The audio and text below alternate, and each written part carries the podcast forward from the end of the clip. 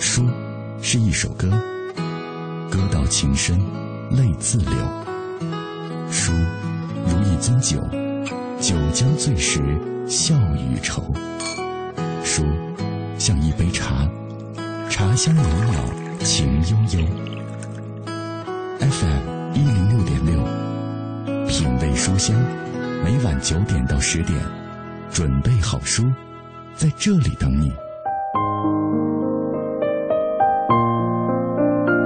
人生就是一本厚重的书，扉页是我们的梦想，目录是我们的脚印，内容是我们的精彩，后记是我们的回望。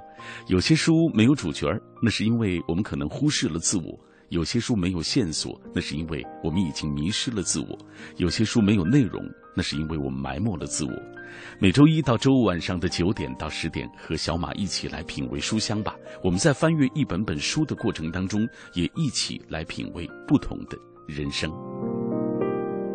品味书香，今天节目的开始，小马先要感谢呃，在昨天去字里行间书店德胜门店参加我们品味书香的线下活动——小马阅读会、诗与春天孩子诗歌分享会的所有朋友，感谢大家在难得的假日时光去现场支持小马。当然，还有很多的朋友可能因为种种的原因啊，没有能够去参加我们的活动。希望下一次活动我们可以面对面的来聊一聊。好，今天我们为大家介绍的这本书来自于韦玲老师的作品。其实每个孩子都是领袖。这本书的副标题是《领袖的摇篮：回忆中的新加坡来福士书院（一九九二到二零零五）》。这本书介绍了作为培养高素素质人才的领袖摇篮——新加坡来福士书院的教育模式。作者韦玲老师在执教期间，也对来福士书院这样一所领袖摇篮有了更为深切的一些。体会啊，认识，在他看来，每个孩子都可以成为领袖，每一个家长也都能够把孩子培养成为领袖。那为了更好的为大家介绍这本书，今晚我特别请来了这本书的作者韦玲老师，稍后我们就会请出他。那今天在节目进行的过程当中，也欢迎电波那端的朋友来跟我们保持紧密的联络。微信参与的方式是微信公众平台上搜索“文艺之声品味书香”，微博参与的方式是新浪微博中搜。所品味书香或者小马 DJ 就可以在第一时间找到我们了。今天晚上我们的互动话题就是请各位来说一说你是如何培养孩子的领导能力的？你的孩子啊，在你看来是不是具有这种领袖的气质啊？今天晚上也欢迎电波那端的朋友啊，通过微信和微博的方式来跟我们一起说一说。当然，在今天节目的开始，在正式请出今晚嘉宾伟林老师之前，那按照惯例，我们还是要先来关注今日。阅读观察，今日阅读观察。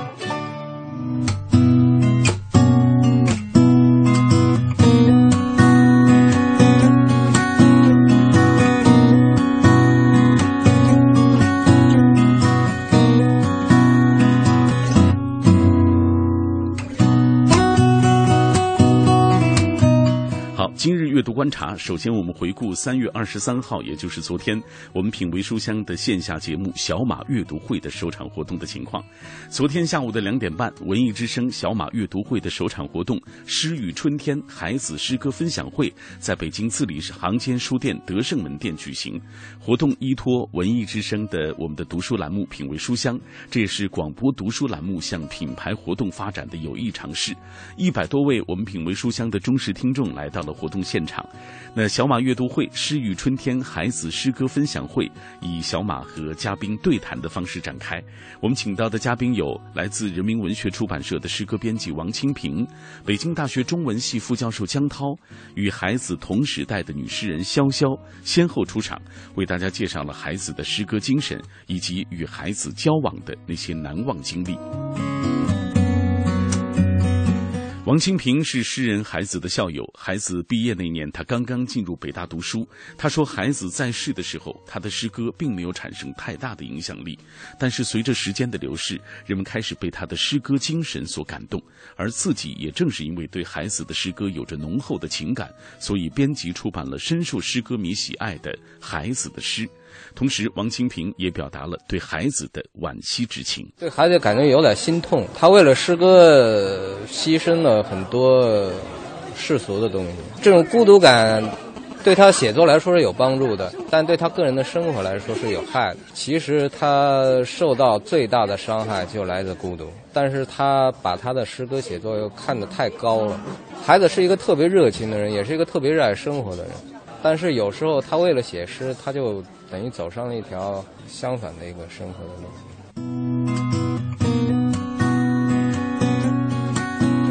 好，刚才我们听到的是，呃，来自于。人民文学出版社的诗歌编辑王清平回忆的啊，他眼中的孩子。那北京大学中文系副教授江涛向大家介绍了孩子的诗歌，他之所以被一代又一代年轻人所喜爱的原因。他说，孩子诗歌当中描述了年轻人处在迷茫时期共有的一种情绪，因而年轻人读起来就特别的有共鸣。女诗人潇潇回顾了八十年代孩子去四川成都与成都的诗人们相聚时的场景。他说，那时孩子性格腼腆。是身材瘦小，对于成都诗人们的热情款待，他很是感动。后来他们渐渐失去联络，几年后传来了孩子自杀的消息。潇潇说，为此他难过了很久。也就是从那时候起，他每年都会和其他人一起来举行活动纪念孩子。潇潇也分享了他对于孩子诗歌的理解。其实我们现在很多人谈到孩子的诗歌。说它是接地气的，包括春暖花开。其实我觉得很多人还是一个误读。其实孩子在诗歌里边写到的那种幸福，其实他都不是接地气的，恰恰相反，他是接天气的，它是一种渴望的写出来的这些东西。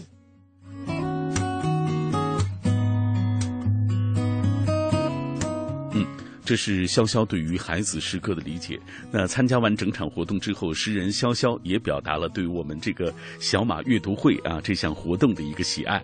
我觉得小马读书会，呃，非常好。这种方式其实更接地气，跟听众、读者大家面对面的接触，甚至跟诗人或者诗评家这样的交流的话，可以让我觉得诗歌或者这个读书阅读，呃，更广泛的让更多的人来亲切的感受它。我觉得这样非常好，而且这样可以谈到更多的一种真情实感。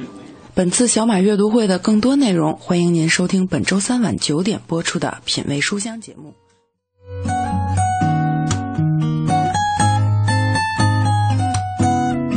刚刚大家也听到了本场这小马阅读会的详细内容，我们会在本周三晚上品味书香栏目为大家播放啊现场的实况。那接下来我们要来关注一本新书，这本书叫做《我的父亲手冢治虫》啊。这本书出版的消息，被誉为漫画之神的手冢治虫，在一九四七年以漫画《新宝岛》奠定了日本漫画的叙述方式，创立了日本漫画意识形态。一九五二年的作品《铁臂阿童木》轰动日本。一九五三年的《断代骑士》则是公认的世界上第一部少女漫画，他的漫画作品《火之鸟》至今被认为是日本漫画界最高杰作，而我的父亲手冢治虫就是他的长子手冢真所写的。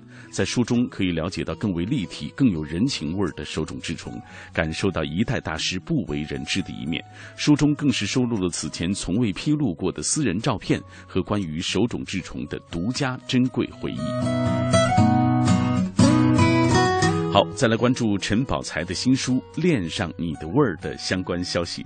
这本书是陈宝才穿梭于深港两地，出入街边的小店儿，还有私家小厨乃至火锅城、西餐厅，将工作生活之余的美食见闻以及由此产生的感触诉诸笔端，在美食这一微观视角之下，重新来解读男女两性关系。好，最后我们要来关注一个文学活动，感兴趣的朋友可以去参加。单向街书店将于三月二十九号，也就是本周六的十五点到十七点，将会推出主题为“从米沃什的二十世纪谈起”的沙龙活动。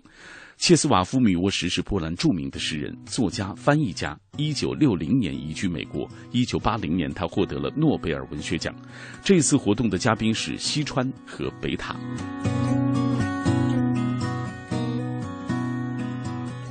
好，以上就是二零一四年三月二十四日的品味书香今日阅读观察。这里各位听到的是小马带来的品味书香，夜色中一起分享阅读的美好，夜色中一起展开思想的旅程。有时候，我们想要慢下来，静下来，听花开的声音，观夜战的曼妙，品书墨的芬芳。告诉自己，生活简单美好。FM 一零六点六，每晚九点到十点，品味书香。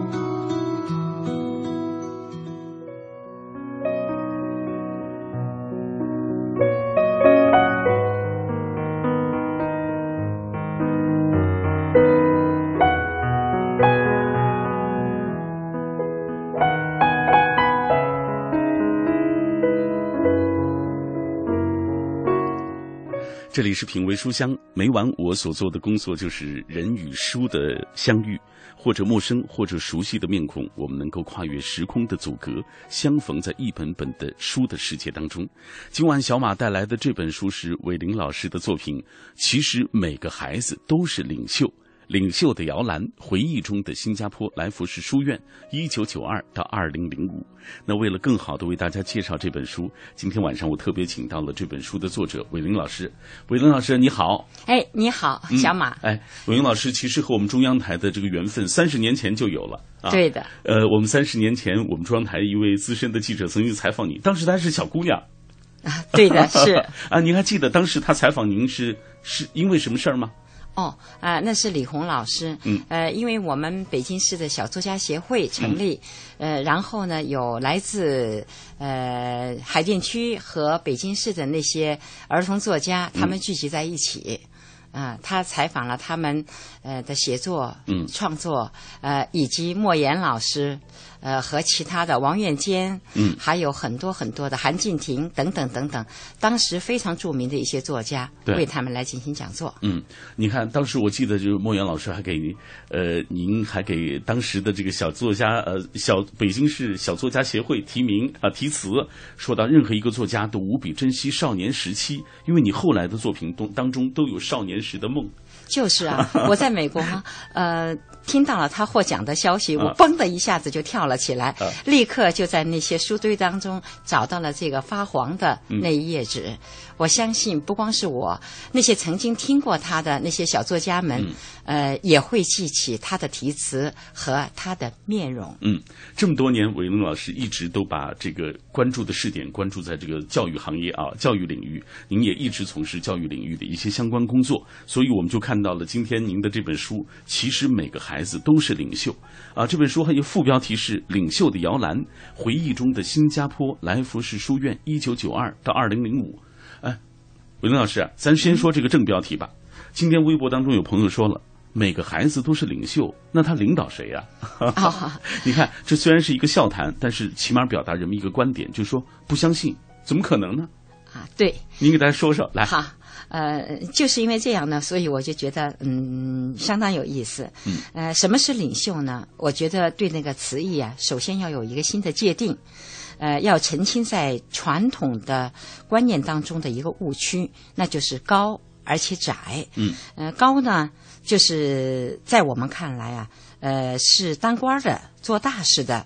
像在那个文化大革命当中啊，大家都耳熟能详的，呃，伟大领袖、伟大统帅、伟大舵手，所以呢，觉得呢，这都是伟人。离我们太远了。对了，嗯我们是这个呃，根本就呃高不可及，嗯，高不可攀。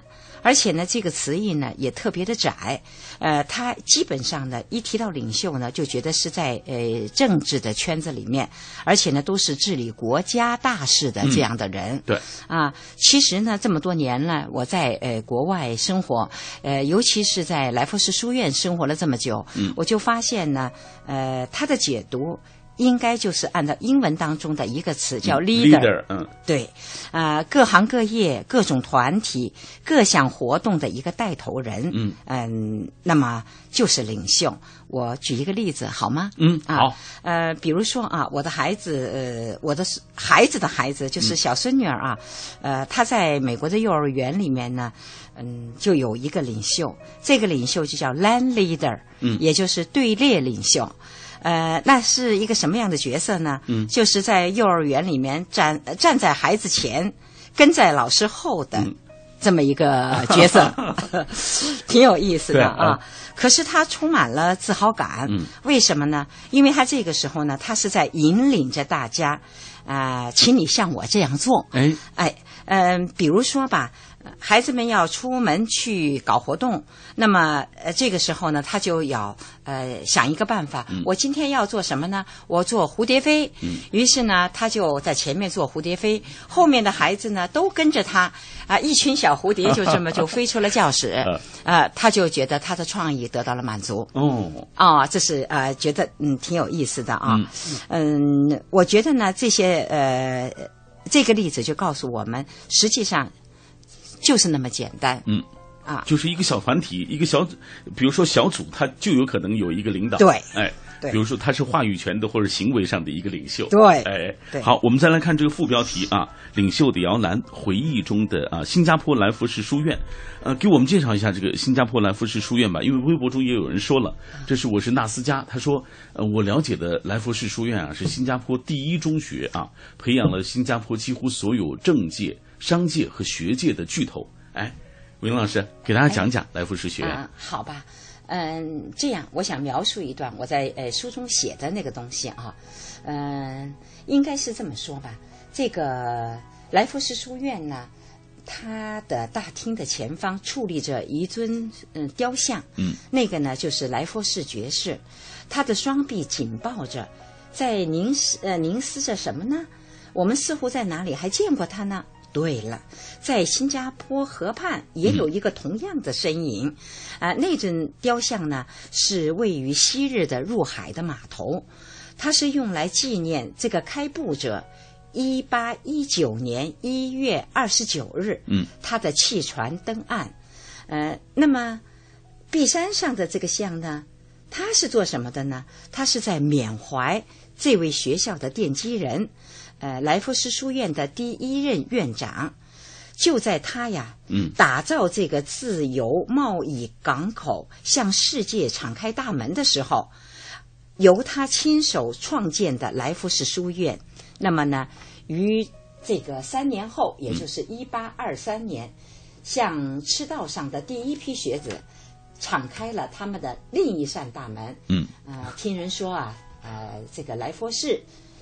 在新加坡，这个名字可不能够滥用啊。嗯，最经典的酒店呢是来福士酒店。哦，最豪华的新航的客舱，呃，就叫做来福士头等舱。那么最著名的学校呢，那就是来福士书院。嗯，好，呃，我们今天为大家介绍的这本书，就是来自于今天坐在直播室当中的伟林老师的作品。其实每个孩子都是领袖。我们接下来通过一个短片，对这本书有一个详细的了解。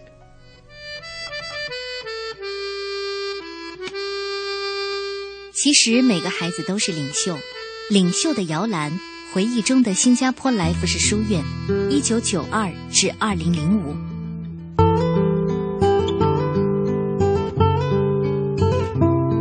这本书将华裔占百分之七十以上的新加坡中学教育第一次展现在中国大陆。来福士书院，中西方礼仪的经典传承者，以培养各级领袖的精英教育为典范。作者维林在执教期间，也对来福士书院这样一所领袖摇篮有深切的认识，迫切希望把岛国的优秀教育理念和传统介绍到中国，以期能滋养这方故土。读完这本书，你就会知道，每个家长都能把孩子培养成领袖。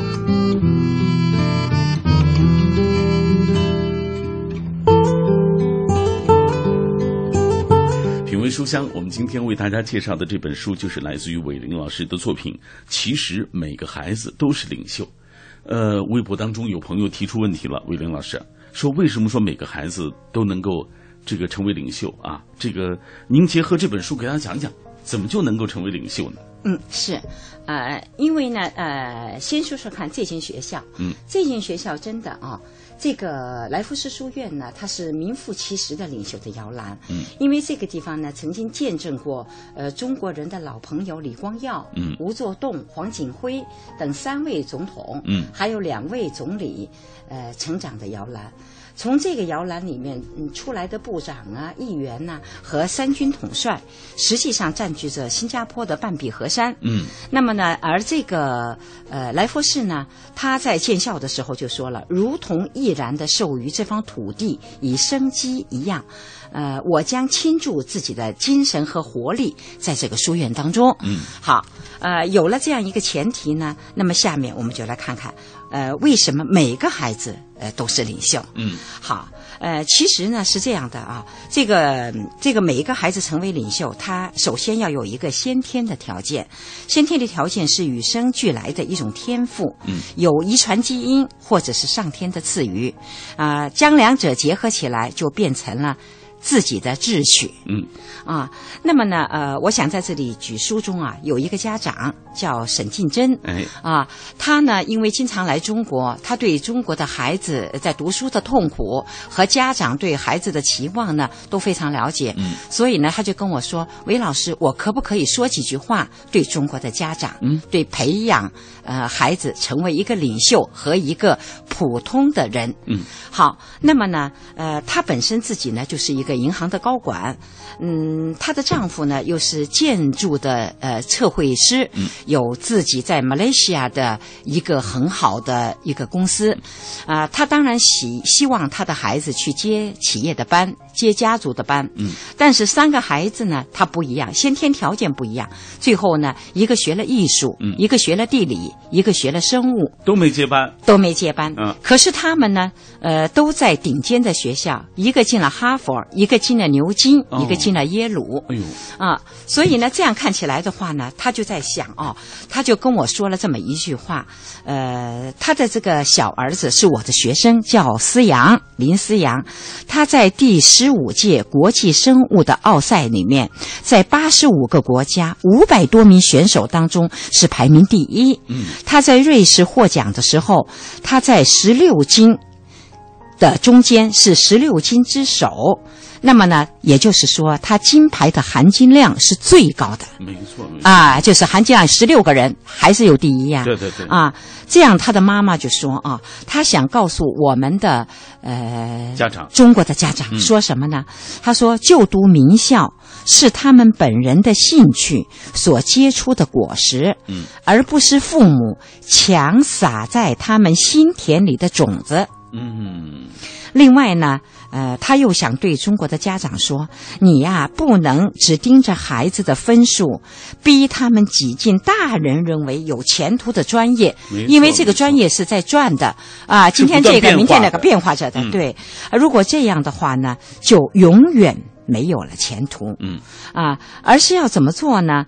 呃，他用英文写了一段话，我把它翻译出来了。嗯呃，是这样，其中有一个就是说，培养孩子对周遭的事物和日常活动的兴趣，嗯，要在孩子自己的志趣中跟他们同步同龄。哎，这个说法太好了，跟他们同步同龄，是的，而且是他们自己的志趣。对自己的志趣，哎，你不要强撒。没错啊，今天我们为大家介绍的这本书来自于伟林老师的《其实每个孩子都是领袖》啊。具体刚才我们也说到了一些故事，这一本书当中有怎样的一些故事？呃，伟林老师又想通过这本书传达怎样的一个理念啊？稍后回来我们会继续为大家来介绍。接下来我们要通过一个短片来具体的了解了解韦玲老师。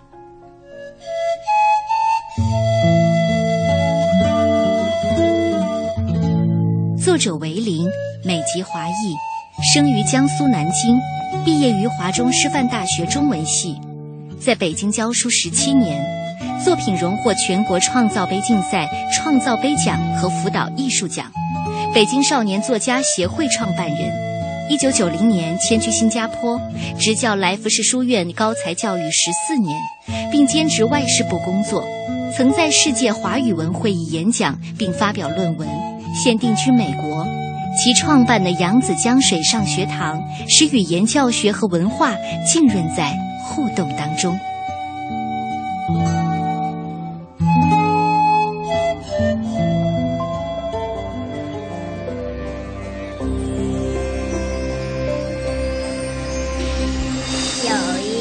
梦，由我启动，把汗水融化成满脸笑容。海阔天空，我是阵风，把旗帜飞扬到南北西东。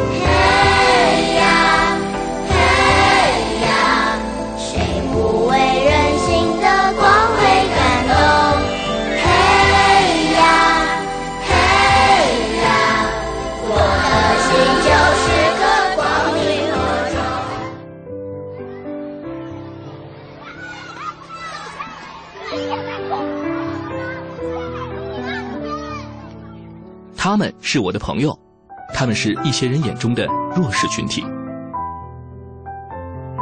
我没有了胳膊，但是我热爱游泳。我没有了双脚，但我最爱的运动是打篮球。我听不到，也看不到，但是希望我的琴声能让你微笑。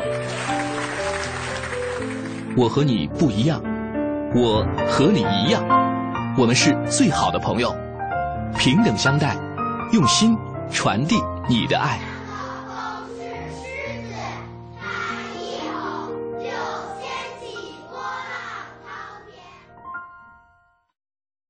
买汽车配件用品到西国贸汽配基地西南三环丰益桥西。听天气知冷暖。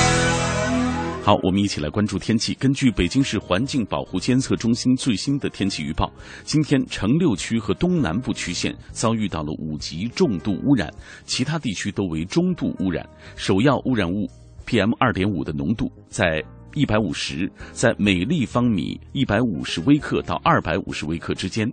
未来几天气象条件扩散条件或持续转差，建议市民户外活动的时候做好自我防护。一同进入海洋的快乐生活。我最近发现，好多人特别拽，想起来我就来气。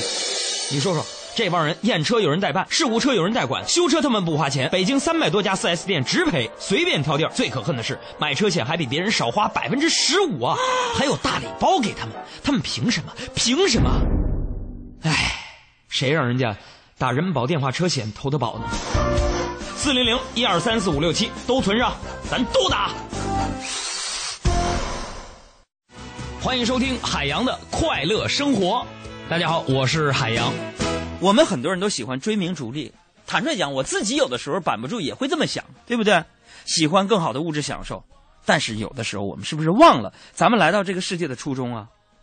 可以这么说，朋友啊，人生啊，人生它就是一列开往坟墓的列车。为什么这么说呢？路途上会有很多站口，没有一个人可以至始至终的陪你走完。你会看到来来往往、上上下下的人。如果幸运，会有一个人陪你走过这一段。当然，如果说这个人要下车的时候，即使不舍，也应该心存感激，然后挥手道别，因为他下去了，是不是、啊？可能终于把卧铺给你腾出来了。海洋的快乐生活，下个半点见。海洋的快乐生活由人保电话车险独家冠名播出。电话投保就选人保。四零零一二三四五六七。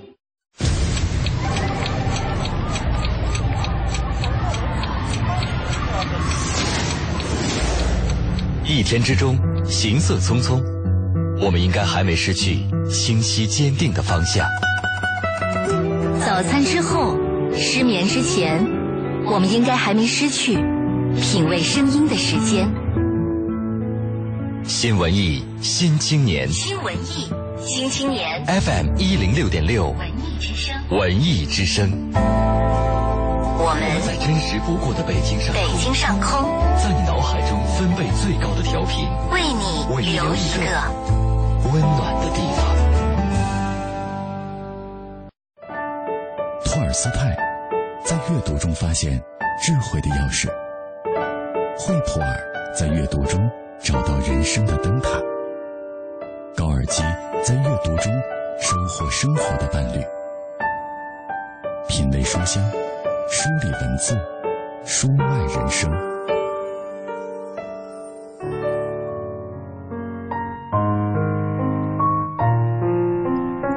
每周一到周五晚上的这个时间，我都会和你走一段路，分享一本书，也借由书的世界，能够走进彼此的心海。各位好，我是小马，欢迎大家继续收听今晚的品味书香。今天晚上，小马带来的这本书是韦林老师的作品。其实每个孩子都是领袖。这本书介绍了作为培养高素质人才的领袖摇篮——新加坡来福士书院的教育模式。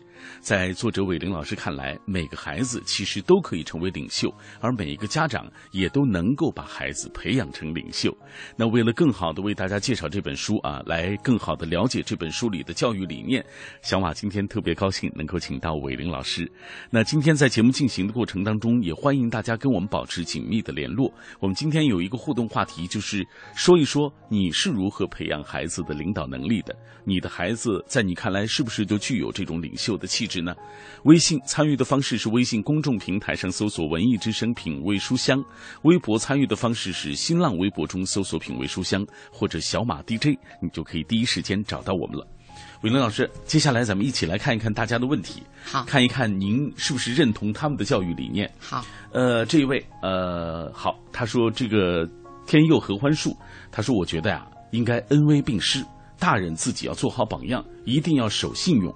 答应孩子的事情没做到要道歉，要关心孩子，但是不要溺爱他。您您认同他的观点吗？嗯，是这样的，我认同。嗯嗯，好，我们再来看一位小卢爱国米，他说：“老师啊，说我没有领导能力，我从来都是小队长兼劳动委员，我哪里没能力了？每天的卫生不都是我安排的吗？每个周五劳动大扫除不都是我组织全班劳动的吗？三层楼分配给他们做卫生，教室卫生还要安排。”哪一次流动红旗不是我们班呀？就是不让我当中队委，我这此生遗憾。我一直都希望啊，把我的一杠变成两杠啊，可是这个啊，一直都没能成。这位已经成年了，但是他回忆起年少的时候，哎，就觉得好像这个事情成了他的心结了。您怎么看？哦，呃，我觉得这个孩子真的说的特别的好。嗯，呃，为什么呢？呃，其实呢，这个呃，所谓的领袖啊。嗯，是互相的。嗯，也就是说，呃，你在你自己的领域里面做的最好，如果能够扬长避短，那么就互为领袖。呃，你呢，呃，总会能够找到。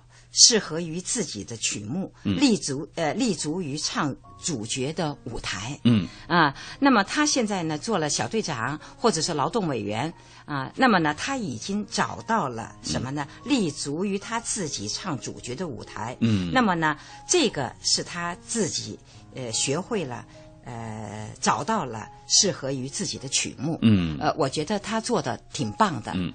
只是后面老师不太认可啊，他觉得给他的心理造成了一些影响。哦，您跟我们说说，因为您在来福士学院啊，这来福士书院呃工作了十四年的时间。对，通常来说，这个问题就是当孩子们啊，这个遇到这样的情况，就是呃，老师是会去鼓励他，还是像这样的老师一样，就是大家会会很严厉的批评他啊？哦。呃，在来福士书院的话呢，它是这样的，也刚刚像你说的是恩威并用的。嗯，啊，这个是呃，其实是这样的。嗯，第一呢，如果孩子做得好，呃，我们就有很多的奖励。嗯，那么呢，呃，就像我们说的，每一年呢有好几个呃固定的模式的礼仪。嗯，这个礼仪呢，嗯，比如说。这个新生入学的时候有新生入学的礼，嗯，然后呢还有其他的，呃，这个你的成绩特别好的，你可以能够得到有个办办公奖的礼，等等等等。哦，啊，我觉得呢这些是呃挺好的鼓励。那么呢，作为一个总学长，也就是说，呃，那个。怎么说呢？嗯，就相当于我们的学生会的主席哦，学生会主席，啊，学生会主席，嗯，那就叫总学长，嗯啊，像这样的人的话呢，那就是一半，才一半又一半。什么叫一半又一半呢？那也就是说，呃，如果你这一届做的特别的好，嗯，对吗？那么你就可以获得呃 Stanford 莱佛士奖，哦，那么这个奖项呢是最高的荣誉，最高的奖项，嗯，但是这个奖项设在那里。并不一定每一每一届都可以有人拿到。嗯如果这个学长他本身就很平平，那么表现平平，各方面的能力也平平，学业也平平，嗯，那么这样的总学长呢，他就呃不可能拿到这个来对拿到奖哎，对对对，那么这就叫做什么呢？宁缺毋滥。哦，啊，说这个是我讲的那个呃这种情况。还有一种呢，你真的做的不好的，那么呢，他有一个呃教育的方式叫边教哦，啊。你想听听关于边教吗？我我觉得有点恐怖。边教是体罚吗？呃，对，就相当于是这样啊。这个边教呢，我在来福士书院呃执教的十四年当中，嗯就呃亲自感受过这种体验过吧，不是感受过，嗯有三次这种边教。哦，啊，其实呢，有一个孩子在文章里，在这个我书当中已经写到了啊，嗯，他们是这样的，这个犯了错误的孩子。那么呢，他就会呃站在这个舞台上，嗯然后呢，校长站在他的旁边，呃，有一个教鞭，这个鞭子呢，实际上就是高高的挂在院长的办公室，嗯，呃、这个只有在嗯被罚的时候，嗯呃，那么才能拿下来。啊、他会跟孩子说一些话，我们听不明白，但是我们能够感受得到，是不是说，呃，怎么样？你准备好了吗？好。然后呢，当点了头以后，这个时候呢，鞭子就下去了。嗯啊，当鞭子下去的时候呢，然后呃呃，这个他会再问，是不是我们认为说你受得了吗？嗯啊，然后呃，鞭子继续在礼堂里回答。嗯啊，在这种情况下呢，那么我们看到啊，这个痛在孩子的身上，嗯，可是呢，这个院长颤抖的手，我们可以感觉得到，嗯。痛在院长的心上，嗯。对对对对对，其实这个呃，大家都知道，这个来福士呃，不光是来福士书院，新加坡本身就有一个鞭刑的，嗯。大家知道啊，嗯我知道。呃，犯了错误了以后，你就必须这样做，连当年的克林顿，呃，都不能为他的子民能够呃讨饶那嗯。三鞭，嗯，啊、大家都记得是这样的，还记得吗？我有一个问题，啊。这个学生的家长有没有去闹事？有没有找学校麻烦？嗯，没有。啊家长我们看见他是我班上的，这些小胖。嗯呃，他的家长呢，含着眼泪，那几天呢，进进出出，呃，在那个校长室。嗯呃，我经常能够看到他的出入。嗯，但是呢，大家都同意，为什么呢？因为你要为你自己的这个呃行为负责。嗯这个并不是说我们加给你的，是你自己给自己找到的，你自己没有为你的这个呃行为而负责任，所以呢，这一点是相当重要的。嗯，我听懂您的意思了，老师，您是说在来福士书院，并不是一味的就是对你是宠宠爱啊，对，还要有这么严厉的一些处罚。对，啊是的。哦，那如此这种恩威并用啊，呃，我我特想知道这个孩子们的这种心理上会有问题吗？呃，没有问题。啊呃，因为呢，他们进入了这个学校，就有一个特别的称谓，这个称谓就叫来佛士人，就叫 Raphaelson。嗯啊、，Raphaelson 这个呢是在任何字典上找不到的。你进了这个学校，嗯、其实有一个很经典的一个细节，嗯这个细节是什么呢？就是在领带上面啊，呃，那么这个领带呢是这样的。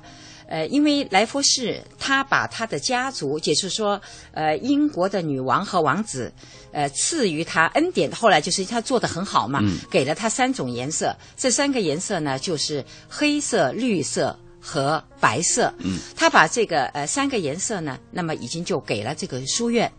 给了书院呢，那么领带呢就是三种颜色，那么呃这个呃老师呢，它的颜色就不一样，是墨绿的金利来的领带，而且呢上面都有迷你的烫金的校徽。嗯所以说，来佛士的经典往往是在被鲜为人知的这些细节上，而这些细节恰恰的又凸显出了来福士的经典。嗯，因为你戴上了这个呃，戴上了校徽和戴上了这个领带，就是一个标志。对，就是一个标志。不要以为它是一个装饰物哦，嗯因为什么呢？因为你戴上了它，你就是这个校园的一个细胞。那么呢，既然你是它的一个细胞，你就要维护这个生命的完整。嗯它时时刻刻的提醒着你，你的这个领带，嗯，提醒你两个字：人格哦，人格。和尊严。人格和尊严。是的，嗯呃，所以这样来讲的话，那么他鞭刑是你应该得到的，嗯因为你已经把这个哎触犯了他，而且这个细胞已经坏死，嗯整个的学校的名誉被你辱没。嗯来福士人的这个光荣的称号，在新加坡最最光荣的称号。被你辱没，嗯你怎么能够去做这样的事情呢？啊、通常的这个呢是嗯一个底线，他触犯了底线，嗯也就是校规的一个盗窃。嗯，好，我们今天通过刚刚呃伟林老师的介绍，我们知道来福士书院它并不是呃一味的呃怎么样能够给他们提供一种优越的条件，是的。啊、或者说一种宠爱的方式，让他们呃这个让他们具备某种领袖，而是通过这种恩威并施的这种方法，让孩子们意识到自己的责任啊，对。同时也在这样的过程当中给予他们更多的关爱，让他们有正确的这种发展的一个方式。对，嗯，每一个人都要为自己的行为负责，嗯不是别人强加给你的，是你给自己找来的。好，我们继续来看一看大家的留言啊。呃，这位朋友说了，这个呃，每个孩子其实都是天才，关键看家长怎么去发掘和挖掘他们的特长，用正确的方法培养孩子的性格是十分有必要的。他举了个例子，说我们家侄子一岁三个月，会看书，会拖地，会擦桌子，会按摩，还会分享，有自己爱吃的东西，很有主见。俗话说“三岁定半生”，孩子能做的事啊，就一定不要去帮着去做。比如说，孩子小的时候他喂饭啊，可以让他养成自己吃的习惯，无伤大雅。尽管让他去做不对的事情，制止就行。如果没有一个好的性格和聪明的头脑，有领袖气质也是白搭。把小孩当大人看，会有意想不到的收获，因为他他会变得很懂事。呃，从这个角度，他虽然举了一个很小的例子，而且是一个呃，就是幼年的孩子，但实际上他说了一个非常重要的一个观点，就是说把小孩儿当大人看，他们也要守规矩、懂道理，对呃，给他们制定一定的相关的一些规则。对如果你要超过这个规则，就要受到处罚。是的，嗯，嗯你同意这个观点？我同意这个观点。嗯，好，呃微博当中还有朋友提到了说，呃，在您看来，什么样的就是说，呃，精神气质或者行为举止啊、这样的可以算得上是领袖气质？啊、嗯，这其实是一个挺难回答的一个问题。哦，啊、呃，什么样的这个呃精神气质或者是行为举止，这样的孩子，他可以算得上是有领袖气质的呢？啊，所以这个领袖的概念到底是啊？他想问，哦哦，好，领袖的概念啊。嗯那么呢，我觉得呢，这个领袖的概念呢，实际上它有两层啊。嗯呃，第一个呢，就是成为自己的领袖。嗯第二个。呃，才是成为公众的领袖，嗯这是第二步。先成为自己的领袖。对，成为自己的领袖啊。呃，其实呢，呃，我们不一定都能够成为一个大人物，对吗？嗯。呃，但是至少呢，他你可以用你的心去引领你的大脑，由大脑支配你的行动，然后将先天的那些特质专长能够发挥到极致。嗯。呃，比如说，我们有一个这个呃奖学金的学生，也就是中国的小留学生。嗯。呃，通过这条绿色的通道，然后进到了来佛士书院。啊、其实呢，呃，当年我在的时候，呃，差不多都呃跑遍了二三十个省市，嗯，啊、那么在这个当中呢，跟呃很多的学校，包括我们的人大附中啊、华师一附中，还有很多的东北的，还有华南的、深圳的，都签订了很多的这种合同，还有武汉的，嗯。啊，那么呢，呃，很多的小留学留学生去了以后呢，他们是怎么看这个领袖的呢？啊，那么看看中国孩子怎么看来福士书院，嗯，他们对于呃领袖的概念，呃，他是这样说的啊，呃，他是说这个在莱福士书院。对吗？嗯呃，当你开始了解你的同学的时候，你会发现你的同桌是国家数学竞赛嗯奖牌的获得者，身后的两名女生呢是代表新加坡出赛这个国家体操比赛的运动员啊、在闲聊当中呢，呃，那么这个孩子们呢已经都开始撰写论文了，哦，所以呢，等等等等，压力好大呀。对，所以呢，这个一两年过后呢，他们在自己擅长的那个领域，嗯不断呃，不但是更加精进了一步，而且逐渐的成为了领袖，哦独当一面。所以说，来佛士与国内的不同。与国内的不同，那就是竞争的对象不同。嗯，因为对手不再是我周围的人，我不需要踩在他们的肩膀去获得荣耀，但我必须和自己竞争，要不断的超越自我，在我所关注的领域力争做到极致。嗯，你看，也就是说，他周围的这孩子其实都已经是非常优秀的了啊。身处在这样的环境当中，他自己也会呃自然而然有一种紧迫感。对，这就是中国孩子啊啊，看来佛是 啊，这个是嗯挺有意思的。嗯那么呢，下面呢，我们再看一看啊，嗯，就是说，这是首先称为自己的领袖。嗯那么怎样才算成了自己的领袖呢？我就呃有一个这个呃浅显的想法啊，就是说有很多的孩子啊，当老师认为你没有前途、成绩不理想的时候，当家长认为你没出息、误解你不务正业、玩物丧志的时候，嗯，当同学认为你排不上名字、看不起你的时候，这个时候呢，我觉得不必理睬，嗯也不要介意啊。那么应该怎么说呢？只要你心中有一个追求，也就是你的志趣所在，你的脸上就有阳光，那么呢，你就是有一个。领袖的肖像有了领袖的行为，其实呢，我们每一个人呐，一生当中，呃，从事的职业大多数也就一个或者两个，对所最喜爱的。嗯，那么在从呃情有独钟的那个志趣方面，如果你比那个成人眼中全面发展的那些乖孩子起步更早。那么日后，也许你就比那些乖孩子呢，在某一个方面你擅长的领域方面表现的就更出色，嗯，成就就更大，走得就更远。所以呢，那个时候你就会成为你擅长的那个领域名副其实的领军人。嗯这个时候呢，就会成为一个公众的人物了，也就是公众的领袖了。所以我们现在呢，常常有人说，别让孩子输在起跑线上。对对对不错。接下来呢，我们就是要问啊，嗯，就这么说说，你有没有深入的家长去想一想，这条起跑线是哪一条？嗯那么呢，跑呃是赛场上的每一条吗？啊、这是不可能的。对你让每一个孩子在每一条起跑线上，让你的孩子在每一个起跑线上都是跑在最前面，这个是不可能的。你既不能够霸住每条起跑线的起点，而且呢，就是你霸住了那个小小的骨头架，也经不起每条起跑线对，他承受不了那么多。那么多的折腾。对，好，今天我们为大家介绍的这本书来自于伟林老师。其实每个孩子都是领袖。刚刚我们也听到伟林老师啊，给大家讲了那么多来福士书院的这些孩子们学习生活的一些情况。以下我们继续通过一个短片来详细的了解这本书。其实每个孩子都是领袖，领袖的摇篮，回忆中的新加坡来福士书院，一九九二至二零零五。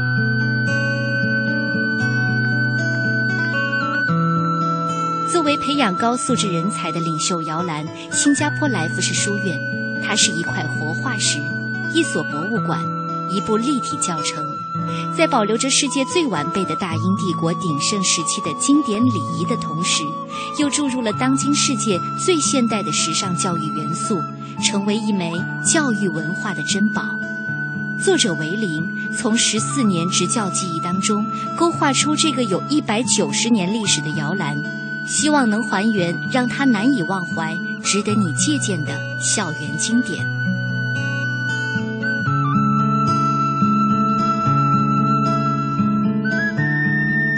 我们今天请到的伟林老师，其实呃，他过去在国内从事了很多年教育工作啊，呃，后来又去了国外从事教育工作。伟林老师啊，您跟我们说一说，您在这个国内国外工作啊，一直都是在教育领域。那您的观察，就是对于不同的教育方法，你的感触是什么？哦，给大家讲讲。啊，好，呃，这个呢，就是我写这本书的一个初衷。嗯啊，我觉得什么呢？我就是说，作为礼仪之邦的中国呀，其实早在两千多年的春秋战国的时候，有了那个呃很精辟的教育的理论。那么孔子呢，应该是世界上最早的教育家了，对吗？可惜许多的那个瑰宝还没有来得及开发，就惨遭破坏，一次再次面目全非。也有很多有价值的东西呢，在应用的时候又逃不出说教的窠臼。嗯啊，但是呢，这个西方的教育其实比我们华人呐、晚的很多很多。但是他们有一点，就是对教育的形式，尤其是对那个和理念相匹配的、配套的、实用的那个板块呢，是相当的注重，而且很完，呃，精彩、很完备。嗯，那么呢，也发展的非常的迅速。呃，作为那个教育不可缺少的这个实践。只有有了实践的这一个部分，其实教育的理论才能够生动的体现，啊，也就是怎么说呢？呃，我就想在当年吧，我的触角嗯碰到的地方嗯都无不惊叹，惊叹什么呢？惊叹啊，他的理念和那个形式的完美的配套的教育的艺术。嗯，我觉得呢，就是说有了理念，还要有配套的教育的艺术。嗯你看，您谈到了一个非常重要的一个观点，对，说到了教育艺术，在我们看来，在很多人看来，教育是教化的作用，是很很可怕的事啊，对对，就不是这样的，真的不是这样的。我就想呢，讲啊一点点啊，就是我们嗯所说的啊。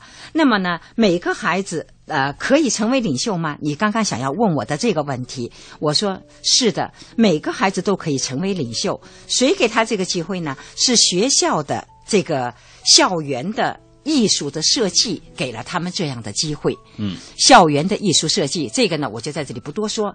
还有呢，就是每个孩子可以成为领袖，是校园的礼仪给了他们这样的机会。嗯礼仪，他们有八个礼仪，每一年。好，待会儿我会说。